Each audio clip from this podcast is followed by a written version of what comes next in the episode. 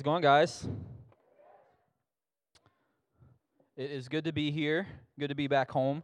I know that there's uh, some of you that may not know know me. Um, there's a lot of unfamiliar faces, so that's a good thing. But uh,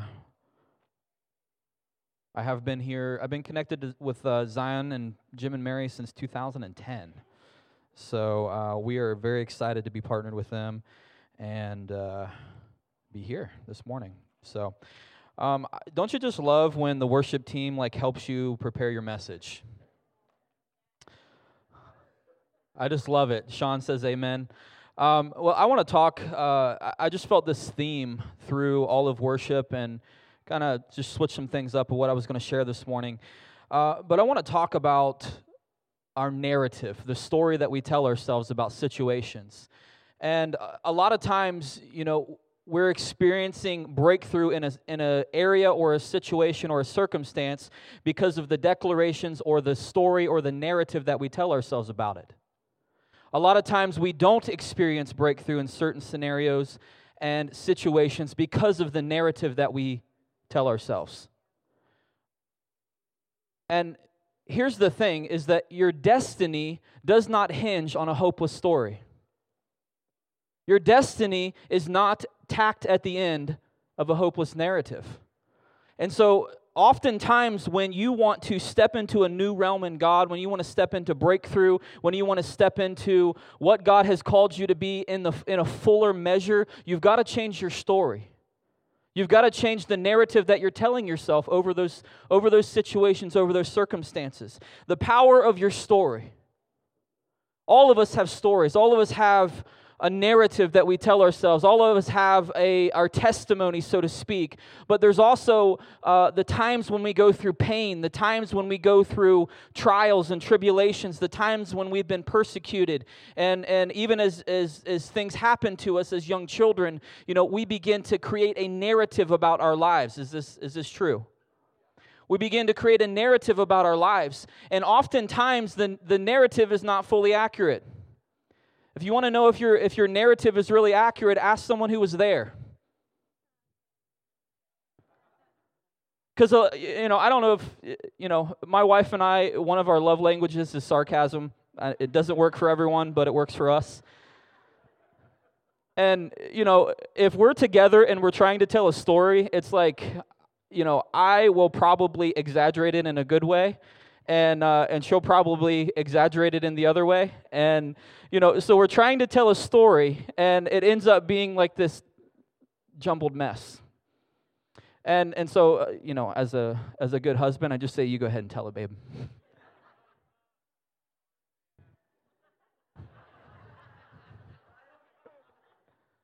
We're coming up on uh, 10 years next month, so we're very excited. I love my wife. Um, but, but we tell ourselves an, a narrative, a story. And, and I may remember our wedding day one way, but my wife, when she tells it, she remembers a, a whole lot of other things that I don't remember. The same thing with our testimonies, the same thing with, with the pain that we've went through. If you tell yourself a hopeless narrative, you will breed hopelessness in your life. Think about this the man who was at the pool of Bethesda. He was lame for 38 years and he laid beside a pool for 38 years. And when Jesus asked him, you know, what, hey, what's going on, man? What's going on? And the, the man who was lame for 38 years said, You know, every time the water stirs, I, I really want to get in. I don't want to be this way. I don't want to be lame, but there's nobody here to help me. And so he tells himself a story. In my mind, I'm thinking in 38 years you could have rolled you could have rolled in there. Obviously there's grace and Jesus, you know, healed him in an instant. But think about for 38 years were wasted because he told himself a story that nobody's there to help him. I can't get breakthrough because there's nothing. There's nobody here to help me. And so there was a story, there was a narrative that he told himself that, that this is hopeless, this pointless. Uh, I, I'm, I'm just killing time here. So we got to change our story. You guys okay? Another, uh, another narrative, another story that I find interesting is uh, uh, many of us know it uh, the woman with the issue of blood. Uh, she had an issue of blood for 12 years. And here's the narrative, here's the story, Here, here's, here's how it plays out. She says that she went to all these doctors and there was no healing. They couldn't do anything. She spent all of her money and there was nothing. She, she tried religion. Religion said that they, she was unclean and she was not to even touch any single person. So religion wasn't helping her. The doctors weren't helping her. Her money wasn't helping her. And so she had lived in a cycle of a narrative for 12 years because of a, a narrative of hopelessness. Because she was a victim of her circumstances. And anytime you're a victim of your circumstances, you tell yourself a hopeless narrative. Anytime you're a victim of your circumstances, you tell yourself a hopeless narrative. But what happened when she changed her story? The scriptures actually say that she said to herself, If I could just touch the hem of his garment. If I could just touch the hem of his garment. Actually, when you look that up in the original language, it actually means that she didn't just say it once, she said it over and over and over and over. She began to declare to herself that if I could just touch the hem of his garment, if I could just touch the hem of his garment, if I could just touch the hem of his garment. Sometimes to delete the old story, you have to declare the new one. Sometimes to delete what you have been told your whole life that you're a failure, that you'll never amount to anything, that business idea will never work. Sometimes those little whispers that the enemy uh, whispers into our ears will cause us to create a narrative that we could never do that because of this.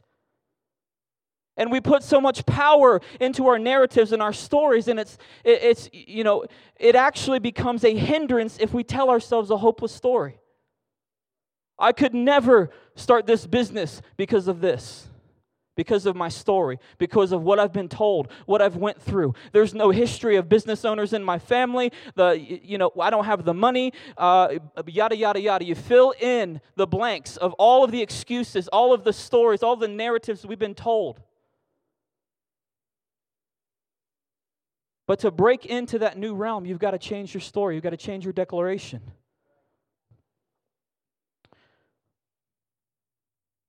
She told herself over and over and over, if I could just touch the hem of his garment.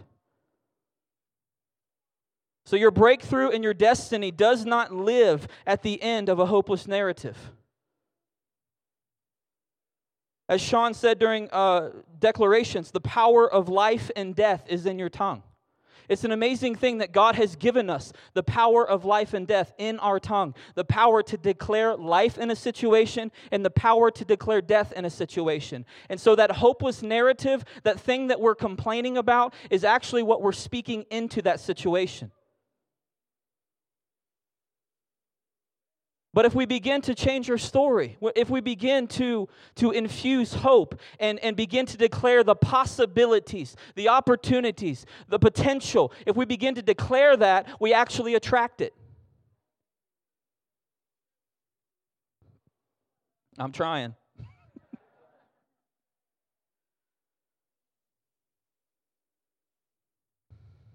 When we play ourselves a hopeless narrative about a situation or a circumstance, we actually push opportunity away. We push opportunity away. Opportunity will walk by you and you will say, That's not for me. Opportunity will walk by you and you'll push it away and say, That's not for me. And here, here's why we push opportunity away is because it's not familiar.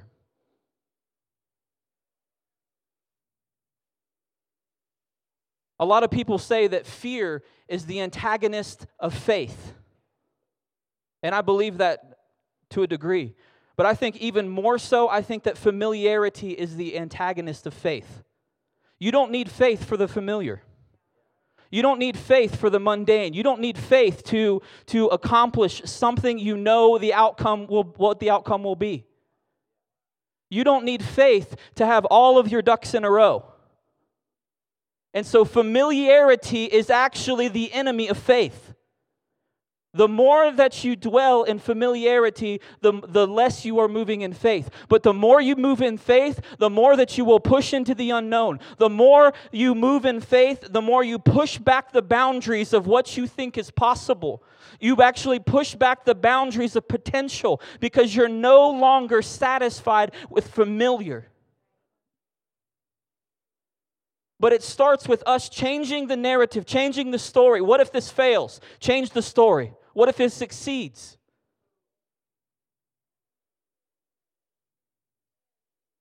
What if it doesn't work? What if it does work?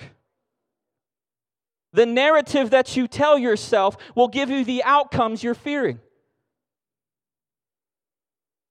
But if you tell yourself that narrative, if you tell yourself, declare to yourself, David said it this way Behold, I declare a new thing.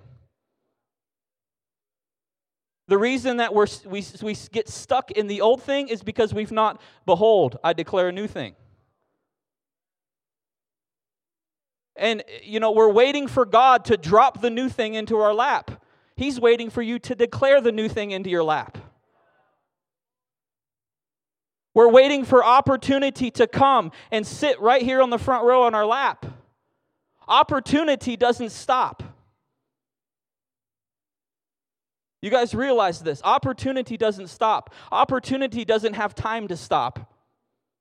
Because what opportunity does is it takes the stagnant and it uh, brings the stagnant into motion. And so, any area of, of timidity, when timidity uh, meets opportunity, opportunity can propel timidity forward. Opportunity can take you from where you're at and move you forward because opportunity doesn't stop. And there are times, yes, it's hard to hear, but there are times when we miss opportunities. But God's so gracious to send us other opportunities. But what if we would have grabbed onto that one? You guys are quiet.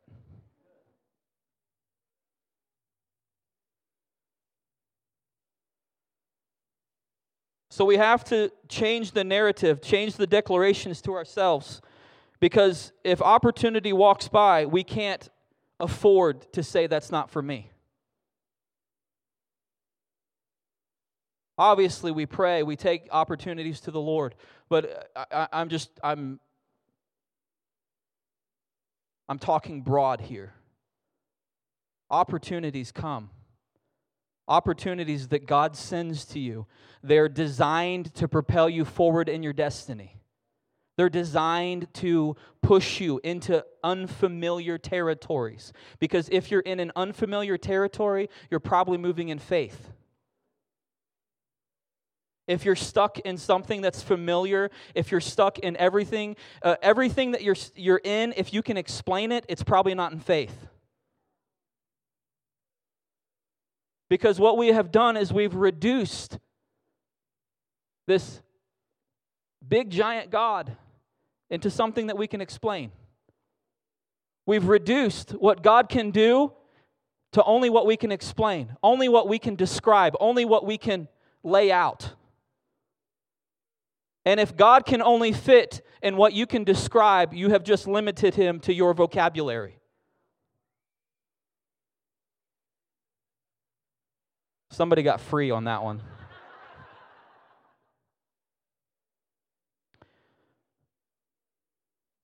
if you limit God to what you can describe, if you limit Him to what you can describe, you put Him in a box.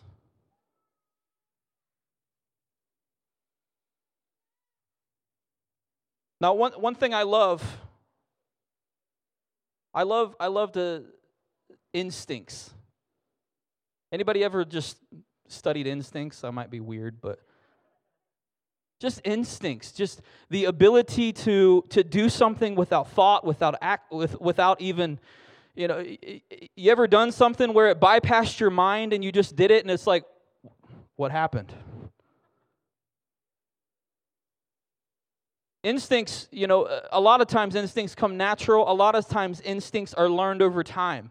You know, athletes, they they develop instincts in the middle of the game because of repetitive practice, because of they, they practice day in and day out, and they, they have developed muscle memory, they've developed instincts, they've developed uh, you know a characteristic to where when a situation comes, they, they just respond without processing. Does that make sense? And it's it's you know a, lot like the christian life is is we we develop disciplines so that when when god moves we can respond without a whole lot of processing because it just this is what he's doing.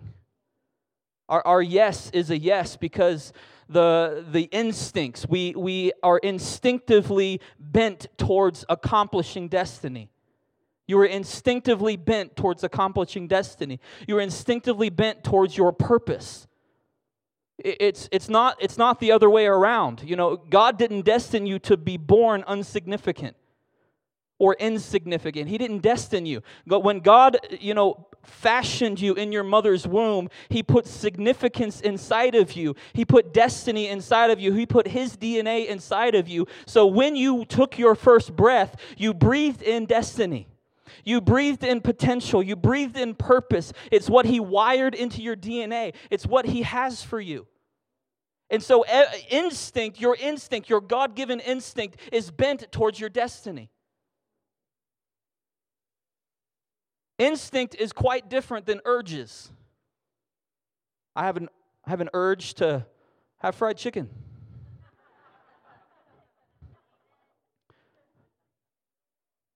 I have an urge to use the restroom. I'm, I'm joking, but I'm just saying. You, ha- you have urges. Urges can come and go. It's, it's moments of, of temporary passion, so to speak. You know, all of you who have heard Jim's skit last night,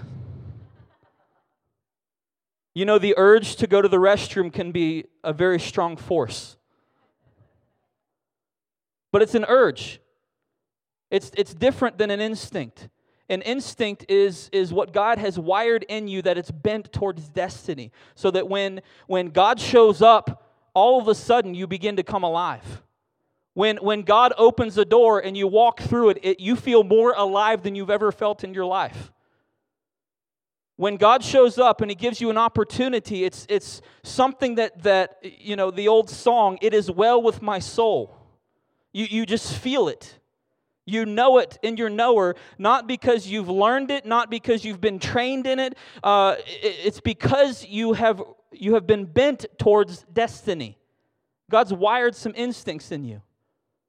And for our instincts uh, to, to propel us towards destiny, uh, we have to begin to tell a narrative, begin to de- declare a new thing in our lives that is lining up with our instincts and what God is telling us to do. Does that make sense? When we tell ourselves a hopeless narrative that, that something will not work, or this will never happen, or I can never become this because of this, when we begin to tell ourselves narratives like that, we actually have to delete or try to overcome the instincts.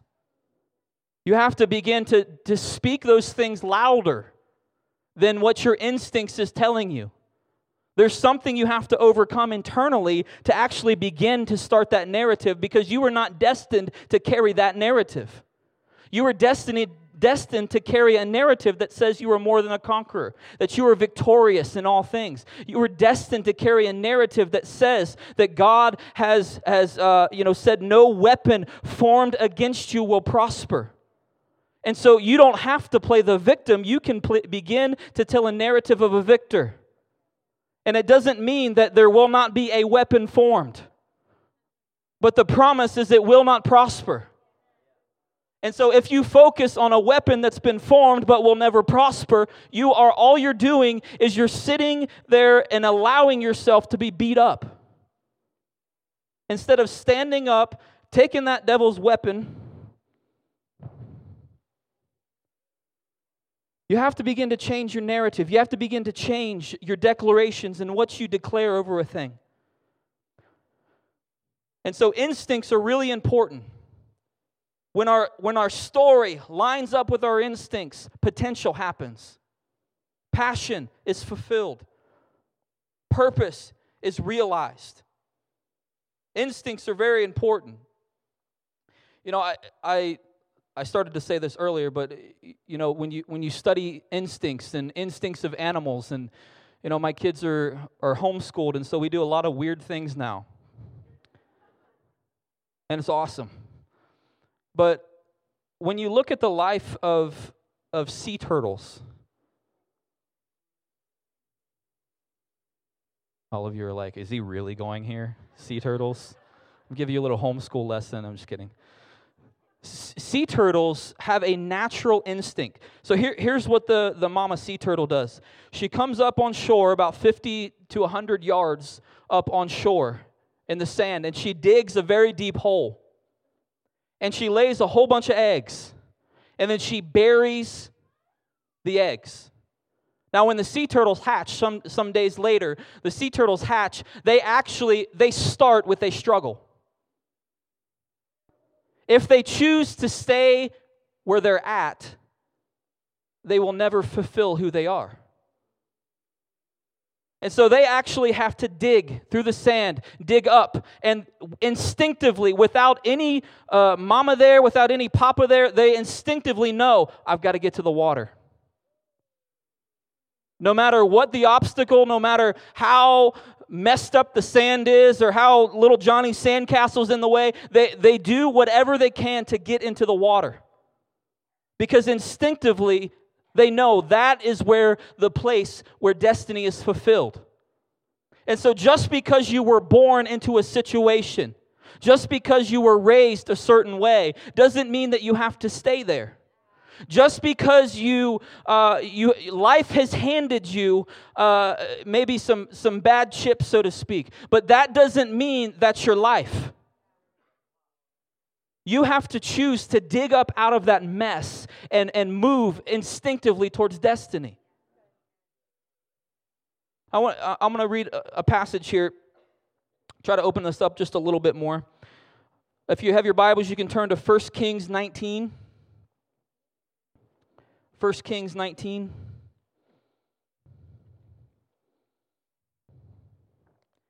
For those of you that are already there, no, we will not be talking about Jezebel.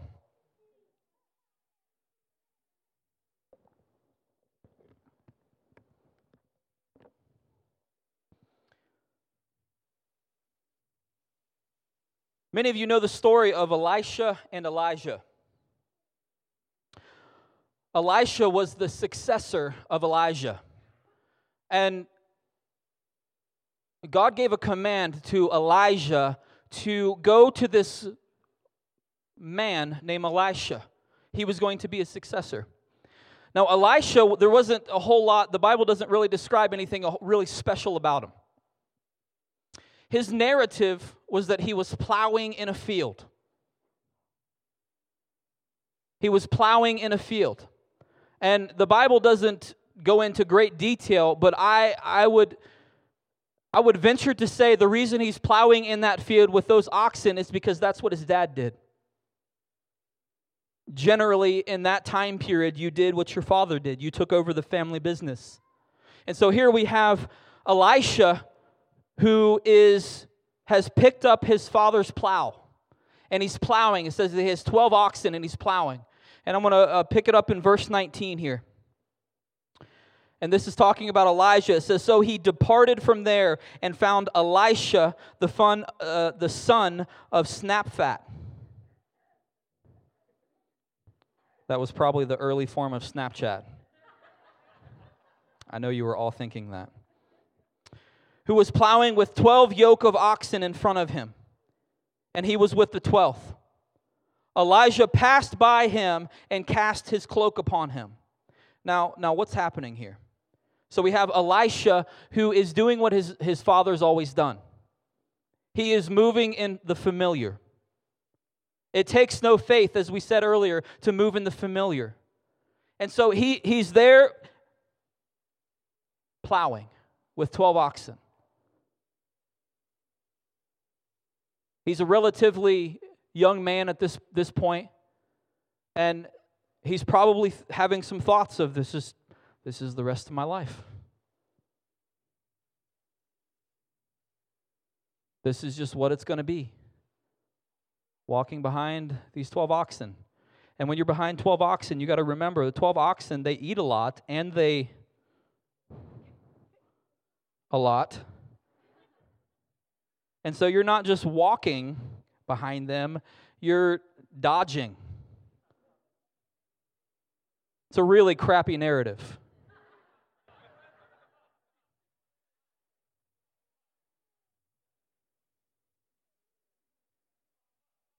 So he, he is just, just doing what he's doing. But I, I believe that Elisha internally knew that there was something more for him. I believe that Elisha internally he knew that there was something greater than to just walk behind 12 oxen for the rest of his life. That's not it's not to say that there aren't people who are called to do that. My brother in law, he is called to be a dairy farmer. He's got like 200 cows, he knows them all by name. It, it's amazing. You know, I, I, I just I want you to know that that just because there are people who are called to do that, and he's he's one of them. He's one of the most integrous men I've ever met. Uh, there's a, a, company that, if I mentioned its name, you would all know the company, uh, approached him and said, Hey, if you just sign this form, and say that you feed your cows this, we'll give you all this business. And he said, I can't do that because that's not what I feed my cows. And he turned down all of this business. You know, there, there are people who are called to that. But I, I, I believe Elisha knew that there was something more in his life. He knew that there was, there was a, this was not what he was born for. You guys understand? It's not what he was born for. I, I believe he was telling himself that narrative internally. I believe he had instinct because of the, what he was telling himself. He had instincts. And so, because he told himself that there was more, because there was an instinct towards destiny, opportunity began to knock at his door. When those things line up, opportunity comes. And here's, here was the opportunity. The opportunity was Elisha departed from there and found him who was plowing with the 12 yoke of oxen in front of him, and he was with the 12. Elijah passed by him and cast his cloak upon him. And he left the oxen and he ran after Elijah and said, Let me kiss my father and my mother, and then I will follow you. Opportunity passed by him. Opportunity passed by him when opportunity passes by potential, look what can happen. When opportunity passes by pent up passion, pent up potential, unrealized potential. We have Elisha who comes out and does double the miracles of Elijah because opportunity met potential. But here's what I love about Elisha as his God given instinct caused him to follow without a command.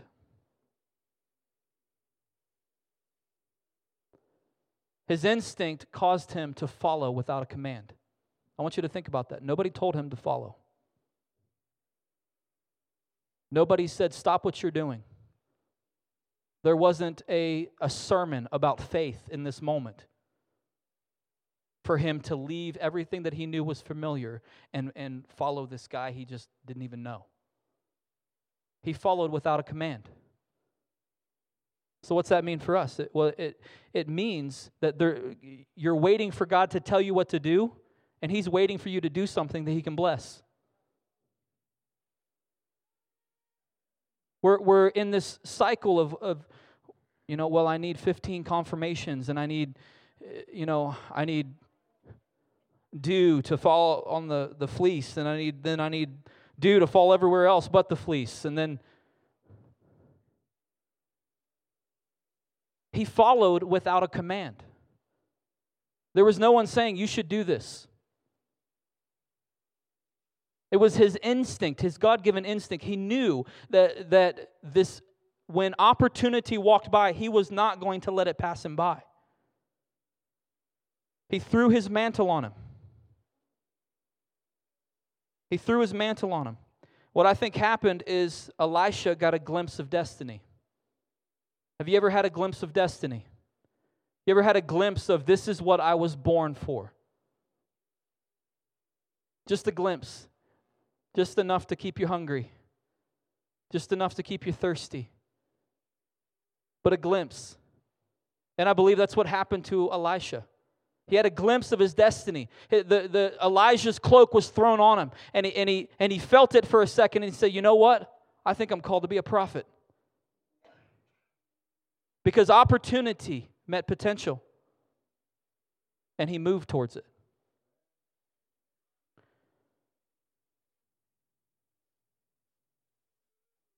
He tasted greatness. He tasted what he was born for. An opportunity is coming, opportunity is knocking. Some of you might be faced with some opportunities right now. And you need to ask yourself some questions.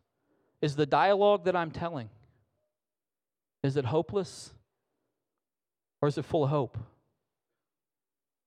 Does the dialogue that I'm telling myself the declarations that I'm saying about this situation, about this circumstance, is it causing faith to rise or is it snuffing faith out? Is it causing faith to rise or is it causing the familiar to rise? And we've got to ask ourselves those questions, these tough questions sometimes, of what, what is, yes, what is God saying, but what am I declaring that's attracting what God's saying? What, what language am I using? What, what narrative am I telling myself? What, uh, what stories am I telling myself? Am I feeding myself on testimonies? Am I feeding myself on what God is doing, or am I all focused on what He's not doing? Is your internal narrative is it causing faith to rise? Know, I, there's a story, and there's a story of this boy, and uh, this boy, he was not born into a wealthy family. He he grew up very poor, um, and this boy he had a relatively hard childhood. He was beaten up. He was told by his parents uh, mainly his father. He was told by his father that he was worthless. And there was actually uh, a point, I believe, the age of 13, he was told that he, w- he wished he was never born. In the pivotal years, teenage years, stepping into that, he was told by some of the most important people in his life that he was worthless and he wished he was never born it caused a downward spiral. And more and more anger, more and more rebellion. Um, all the while, there was compassion for his siblings. And so this 13 year old gets a paper route and, and starts working on this paper route uh, just to raise enough money so that him and his brother can play high school sports. Because there was, there was no money and we were worthless and we were not worth the money to explore childhood and what it meant to be a kids.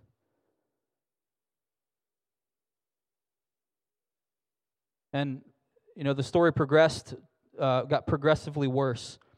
Um, the, the boy, you know, now a teenager, he was offered uh, scholarships to college and decided that partying would be more fun.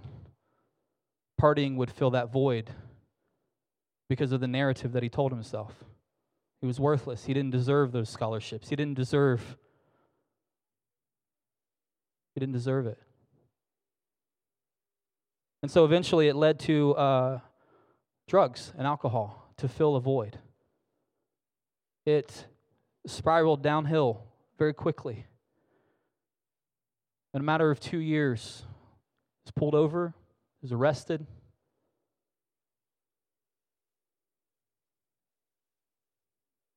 Impounded his car. They threatened to. There was uh, there was a threat to lose his job, and uh, and so this this this boy, who was now a teenager, he he had some decisions to make. He could keep reliving that narrative that he's worthless. Because everything he was doing was living up to what people said about him.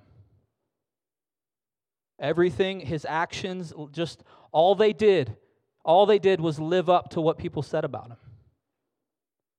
And here's the thing about some people they will always treat you how they met you.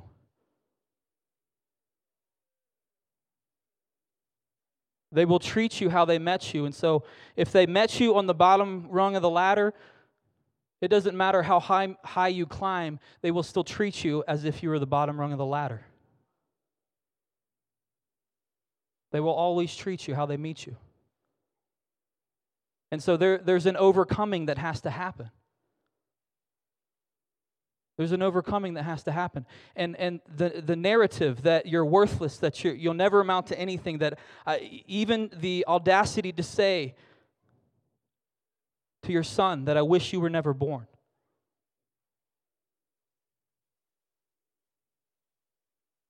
To overcome that and begin to tell yourself a new story. And so this boy had a decision to make. He came to a point of I can either keep telling myself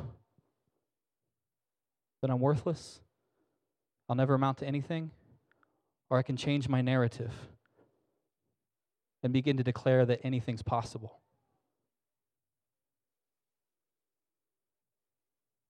The boy's me.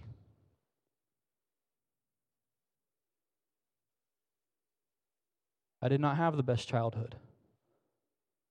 I was told that I was worthless. And for years, I told myself that.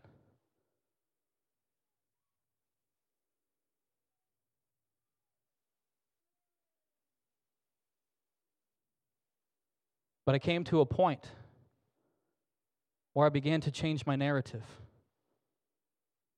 I began to say there has to be something better than this. There has to be something more meaningful than this. There has to be something with more purpose. There has to be something more. And I began to, to, to tell myself this. And then God met me. And I had an encounter with Jesus. It was like he walked by and he threw his mantle on me. And I had a choice. I could follow, or I could stay where I was at. But when he met me, it was as if the Creator and creation got reunited. And I had felt more alive than I'd ever felt. I, I things began to stir in me that I'd never felt before. Purpose, potential, passion began to stir in me. And I'd never felt those things. I'd always lived a very lackadaisical life. I, I had never stepped out or stepped up with just about anything in my life.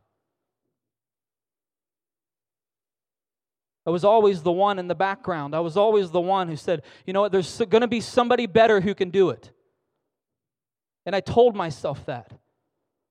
But as I began to change my story, as I began to change my narrative and the declarations I told myself, opportunity after opportunity after opportunity happened. And all I had to do was follow him. I had the easy part. So I want to encourage you. It doesn't matter how bad you have painted the picture. Somebody can paint it worse. It doesn't matter how familiar, it doesn't matter. It just doesn't matter. There is unrealized potential in this room. There's unrealized greatness in this room. And I feel like this morning that God is, is graciously just tossing his cloak on us. He wants to give us a glimpse of everything that we were called to, to be, everything that we were called to do. I don't know about you, but oftentimes what God does, and when I'm feeling discouraged in, in ministry or I'm feeling discouraged in anything, uh, you know, He'll give me a dream or He'll paint me a picture, and it's me in 20 years. And it's something that encourages and, and propels me forward because it, it's like just tossing that cloak and saying, Here's a glimpse. Keep going. Because I'm, I'm making you into something, I'm doing something in you. And I just feel like this morning, you know, I, I was supposed to come and encourage you guys that number one, your story will produce the results that you want it to produce. If it's a victim narrative, it will produce more victims. If it's a victorious narrative, it will produce more victories. It will produce overcomers. It will produce greatness in you. And just because your destiny is concealed right now doesn't mean that it will never be revealed. Just because destiny is concealed does not mean that it will never move into the state of being revealed.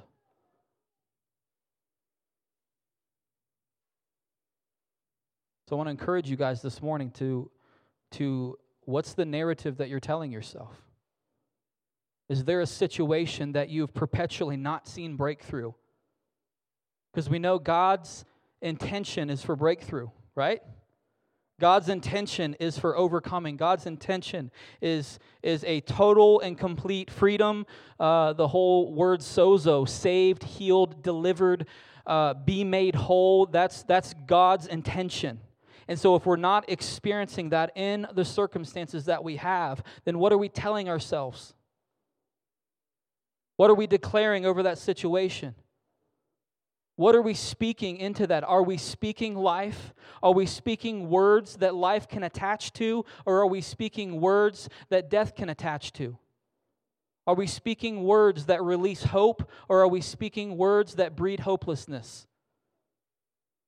Because the very things that you say over those situations, you'll get the results that you're fearing. You'll get those results. So we have to change the way that we think, change the way that we talk. We have to move from faith into the place of destiny. We have to realize that, that the familiar is the enemy of faith. And when opportunity passes us by, if you miss it, it'll come again.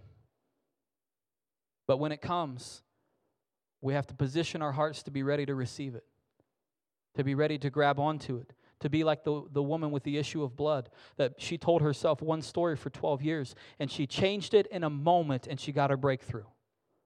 She changed it in a moment. If I could just touch the hem of his garment.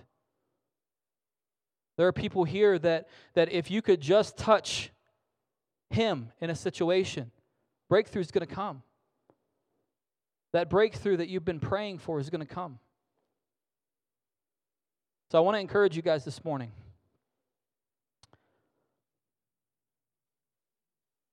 Are you okay?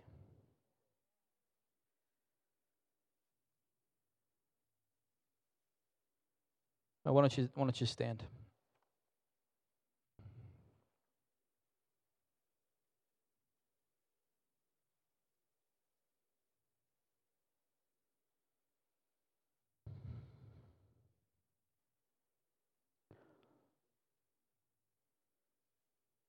You guys just put your hand over your heart.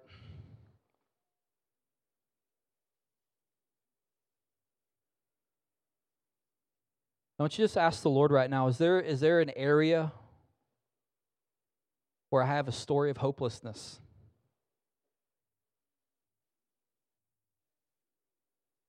Maybe it's an area that you've not seen breakthrough.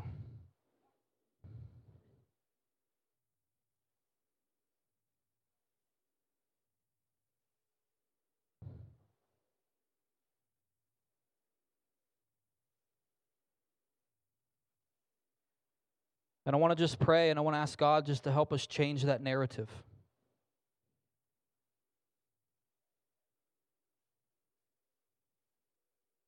So, Father, we just thank you, God. We thank you that potential, we thank you that purpose, it's your idea, God.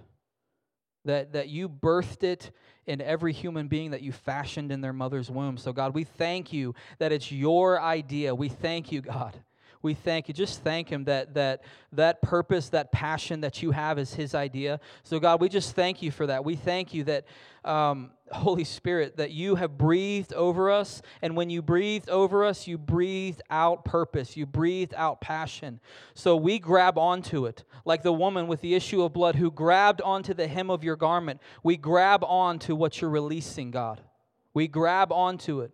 And Lord, those narratives that we tell ourselves, those declarations that we speak, those uh, uh, the way that we describe a situation or a circumstance, and if the way that we describe it, if it breeds hopelessness, God, change the way we describe it. Change our language about it. Change our mind about it, God. So we just pray right now that you would infuse hope into hopeless situations, God. That you would release a goodness uh, realized in areas where it's not been realized before. Lord, areas where we feel like it's been stagnant, we feel like it's not had movement, we feel like that there's been a holding back or a weighing down. Right now, we break it open in Jesus' name. We release breakthrough, breakthrough in Jesus' name because the story is changing. Hope is being released, passion is being realized.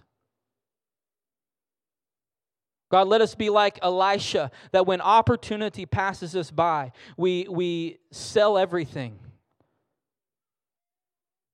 The Bible actually describes that he killed all 12 oxen, cut them up into pieces, and fed them to everyone else. He was shutting the door so he could never go back to the familiar.